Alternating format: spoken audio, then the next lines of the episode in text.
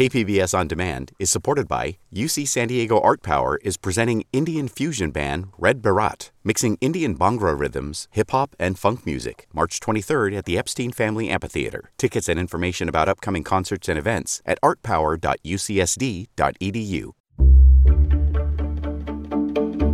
Good morning. I'm Anica Colbert.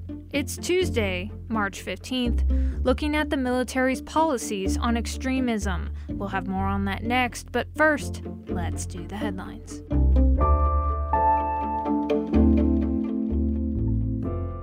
Even before sanctions in response to the war in Ukraine, the U.S. was already seeing an increase in Russian asylum seekers. Most of them came through the San Ysidro port of entry in San Diego. The Associated Press is reporting that more than 8,600 Russian refugees came through the U.S. Mexico border from last August through January. That's 35 times the number of Russian refugees during the same period the year before. Offering cash incentives to encourage people to get vaccinated can backfire if the amount isn't high enough. That's according to a new study from UC San Diego. It found that paying people 10 to $20 decreases the likelihood that they'll get vaccinated, but paying people $100 would increase vaccine intention by 4.5%, whereas $500 increased the likelihood of vaccination by 15 to 20%. The study is set to be published in the next edition of the journal Management Science. Homeless residents in downtown San Diego will be paid to pick up trash as part of a new pilot program. People will be paid $2 for every trash bag they bring to a large bin set up in the area twice a week. The Union Tribune says a nonprofit, the Lucky Duck Foundation, has agreed to provide $20,000 to fund the program over four months. From KPBS, you're listening to San Diego News Now. Stay with me for more of the local news you need.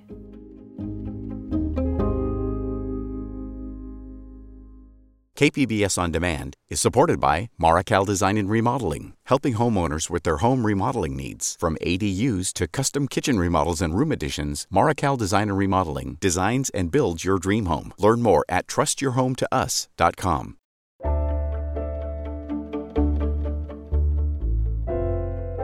The Marines probe into whether the reservist son of former San Diego County GOP leader Tony Krvaric tried to join a white nationalist group is expected to wrap up any day now. KPBS's Amita Sharma says top brass recently changed policies to meet the moment, but some say they fall short. We need your help. I'm talking, of course, about extremism and extremist ideology views and conduct that run counter to everything that we believe in, and which can actually tear at the fabric of who we are as an institution. This plea from the nation's first black Secretary of Defense, Lloyd Austin, weeks after the January 6th insurrection, came with a request for rank and file to revisit their oath. Read those words again. Consider what they really mean and think about the promise that you made to yourselves and to your teammates and to your fellow citizens. With nearly 15% of the January 6th insurrectionists tied to the military, the Pentagon also turned inward. Late last year, the Department of Defense updated its policy on radicalism to ban service members from actively participating in gangs or groups that advocate extremist ideologies. The active participation includes fundraising, attending rallies, recruitment, and training. What they didn't do, however, is add a prohibition of membership in white nationalist organizations. Devin Burghart is executive director of the Seattle based Institute for the Research and Education on Human Rights.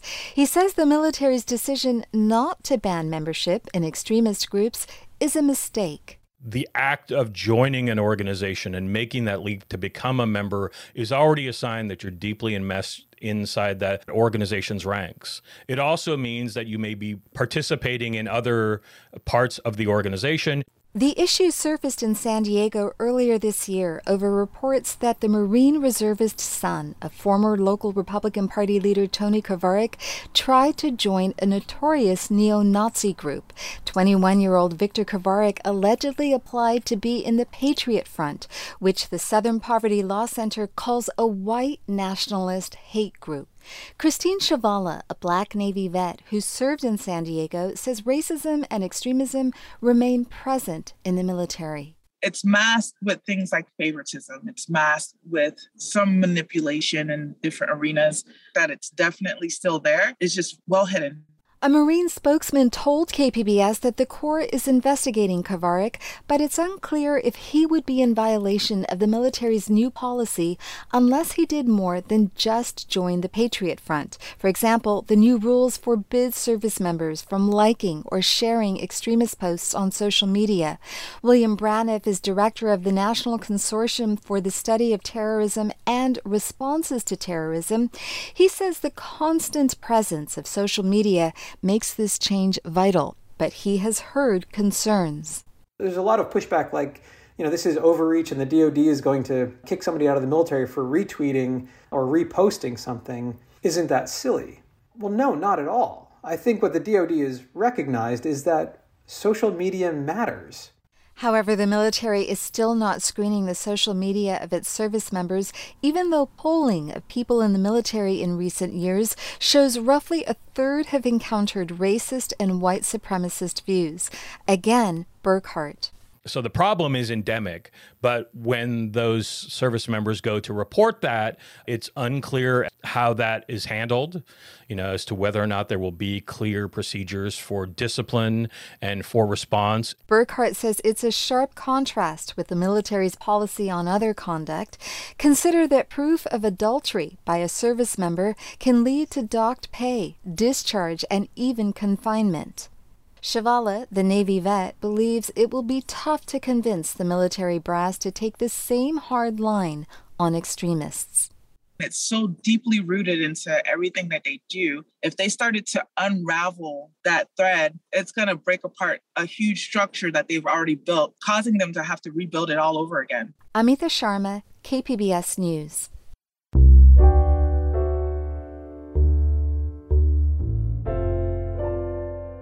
The county is shifting its focus on COVID 19 case investigations to help San Diegans most at risk.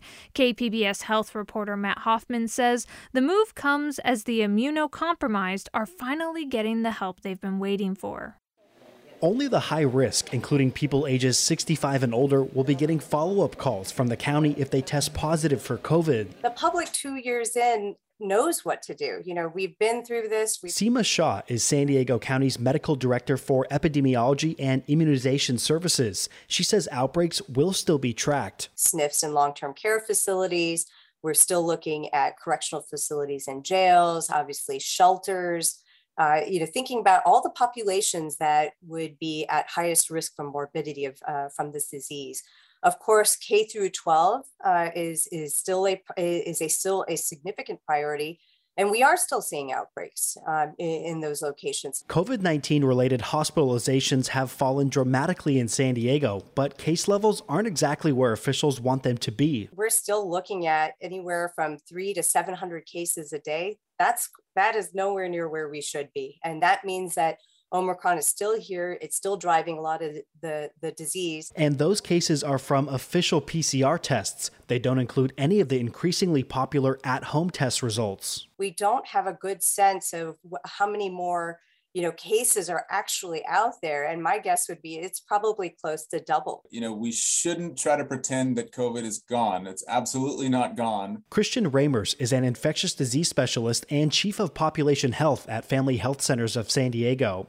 He says they are still treating covid patients every day less than during the surge but he says that the supply chain of treatments has greatly increased. We really have plenty of medicines to treat people that need it um, and we're sort of moving more to a normal phase where this is a disease that has a treatment and you, you can get diagnosed with it, you can get treatment for it, and we're beyond the time when we had to really triage and, and uh, you know use a very limited resource. Monoclonal antibodies and antivirals are proven to help keep people out of the hospital, but they have to be used within the first few days of symptoms. Supplies of the antibody Evusheld that offers protection for the immunocompromised are also increasing. It's really been approved and authorized by the by the FDA to be used as a preventive, actually, for people that are at high risk or for people that may not have responded to vaccines. The treatment could help those most at risk ease into the new normal. Now, these people have been kind of hung out to dry and they're feeling very anxious and vulnerable as the mask mandates come off. Raymer says they have given out about 100 doses of Evusheld, but estimates they have at least 600 other patients who need it. The county says there is plenty of supply. Matt Hoffman, KPBS News. Ukrainians fleeing the Russian invasion are having a difficult time requesting asylum at the southern border. KPBS border reporter Gustavo Solis spoke with one woman who waited nearly a week before being allowed in. Natalia Polyakova left her home in Ukraine on the fifth day of the invasion. This is actually the second time she's had to flee Russian violence. I born in uh, Crimea, Crimea, Yalta, and Putin in 2014 stole my home and I ran to Kiev and now he stole my home again. Polyakova left Kiev on a train with hundreds of other war refugees. She took a series of buses and planes to get to California. Her journey took her through Moldova, Romania, Germany, Colombia, and Mexico. She finally made it to Tijuana on March 8th. Once there, she kept getting turned away at the border, each time telling Border Patrol agents that she had nowhere else to go. We can return back home, you know, because the war the bombs and the rockets and Putin. And each time, they told her that she couldn't cross because of the pandemic, but she kept trying. Again and again and again, like 40 times day per car and per uh, on foot and uh, different uh, borders here, but nothing. Polyakova was finally allowed in Monday morning. She said hundreds more are coming, most of them with relatives and friends in the United States. Gustavo Solis, KPBS News. Coming up, the City Heights Farm Hub was created to address inequality and climate change. We'll have that story and more next, just after the break.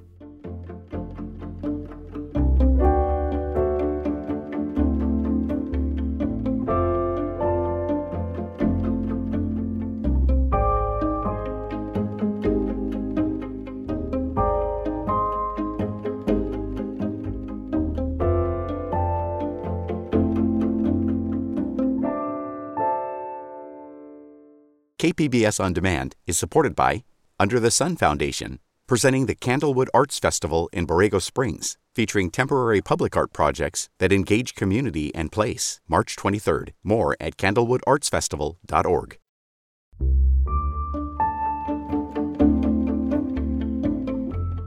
Record breaking gas prices are making commutes an even bigger drain on drivers' budgets. Economists say the high gas prices will increase inflation, potentially pushing the high price of food, clothes, and rent even higher. The public's concern and growing anger over this economic squeeze has prompted attention from state lawmakers. UC San Diego political science professor Thad Kousser spoke with KPBS Midday Edition host Maureen Cavanaugh about the political ramifications of high gas prices. Give me your sense of how increased gas prices and high inflation are affecting California. Well, this has been the most politically salient way that inflation has been experienced by California at, at the pump, right? Because you know, gas is this amazing thing. Whether you are buying it or not, you see the price of it everywhere you go.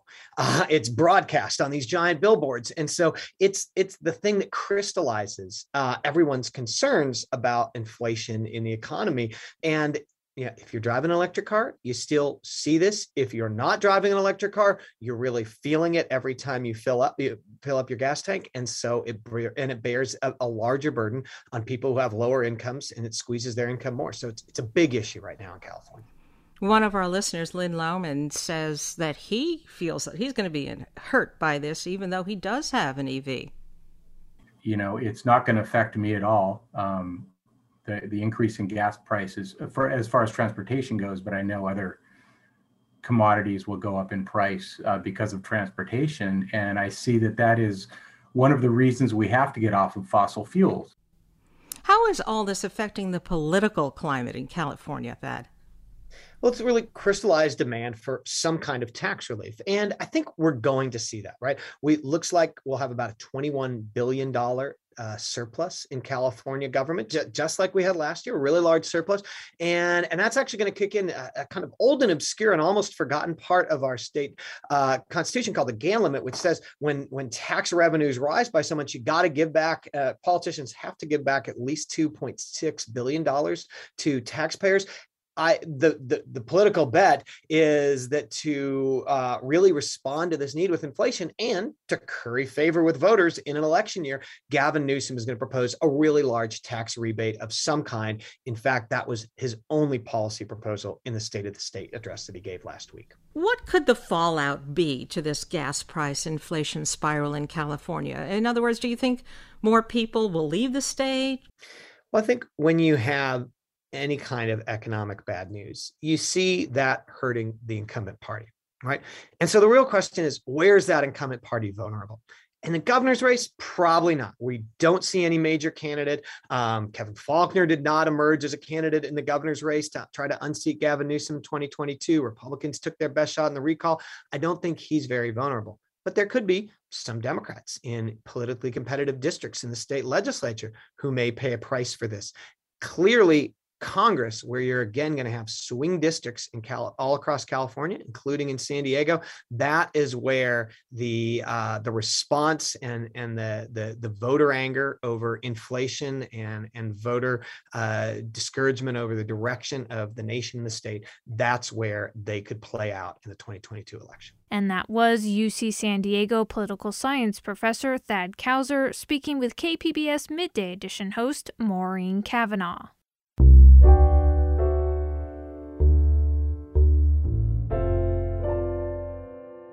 With gas prices continuing to rise, a San Diego group hosted a gas and food giveaway on Monday to help those who need it the most. KPBS reporter Alexander Nguyen says hundreds of people showed up. Follow me, sir. It's a little past 7 a.m and Zach Brewster was the first person in line. I got up at 5 and drove up here. As cars lined up around the corner of the Arco gas station in Allied Gardens for the free gas giveaway. Can't complain about free gas. This reminds me when I was a kid, Jimmy Carter and the odd and even days sitting in the back seat with my dad. So I know how serious this is. He's referring to the 1979 oil crisis that saw gas rationing in the U.S. The event was hosted by the People's Association of Justice Advocates in partnership with several other organizations. Shane Harris is the president of the People's Association. The gas prices in California are too damn high. People are hitting an all time low at the pump.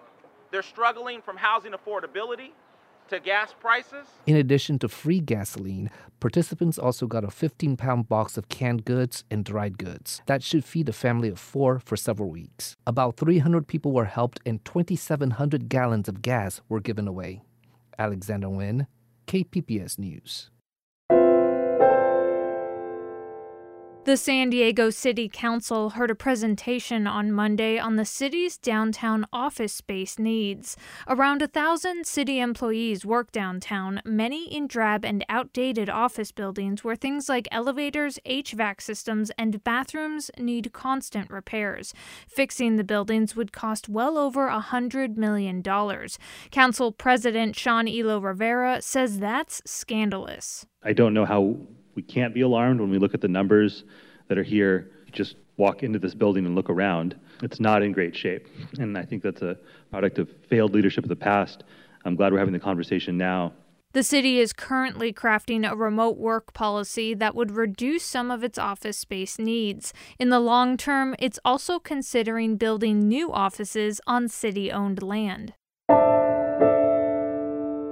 Local farmers are addressing food inequality and climate change through a new farm hub in City Heights. KPBS Speak City Heights reporter Jacob Aere says the center will provide fruits, vegetables, and eggs for up to 300 families a week. The Food Shed Farm Hub in City Heights will provide a physical location where farmers can bring their fresh produce. It's also where community members can access it at an affordable price even through an EBT card, according to the organization's president, and Pauma Valley farmer Hernan Cavazos. So we specialize in uh, prescription boxes and boxes too. So we, we have some from 300 boxes to 500 boxes weekly to uh, you know 100 to 300 different families in City Heights. Tina Chitura is one of the farmers who will be providing her vegetables like cabbage, carrots, and kale to the organization. She started her journey into farming by working in community gardens with her sisters in City Heights a decade ago. For her, it's about giving back to the larger San Diego community and making sure no one has to settle for unhealthy food options. If you cannot afford food in the store, it doesn't mean you have to starve. It doesn't mean you don't have to be healthy. You still have to be healthy, you still have to eat, you know? So with us as farmers providing that food, I, I just tell myself I need to grow more. I grow more and at a lower price for everybody to afford. City Heights promotora Miriam Rodriguez says the pandemic exposed already existing issues for San Diego's most vulnerable, but this will help her local community. My family has been, you know, able to really have that security to know that you know, within walking distance, they can get food that is good quality and no pesticides. The food shed is located on Fairmont Avenue and is open to all San Diegans. Cavazos says the Farm Hub also addresses climate change by promoting local sustainable food production, and the majority of their revenue goes back to the farmers. Jacob Aere, KPBS News. And that's it for the podcast today. As always, you can find more San Diego news online at kpbs.org. I'm Anica Colbert. Thanks for listening and have a great day.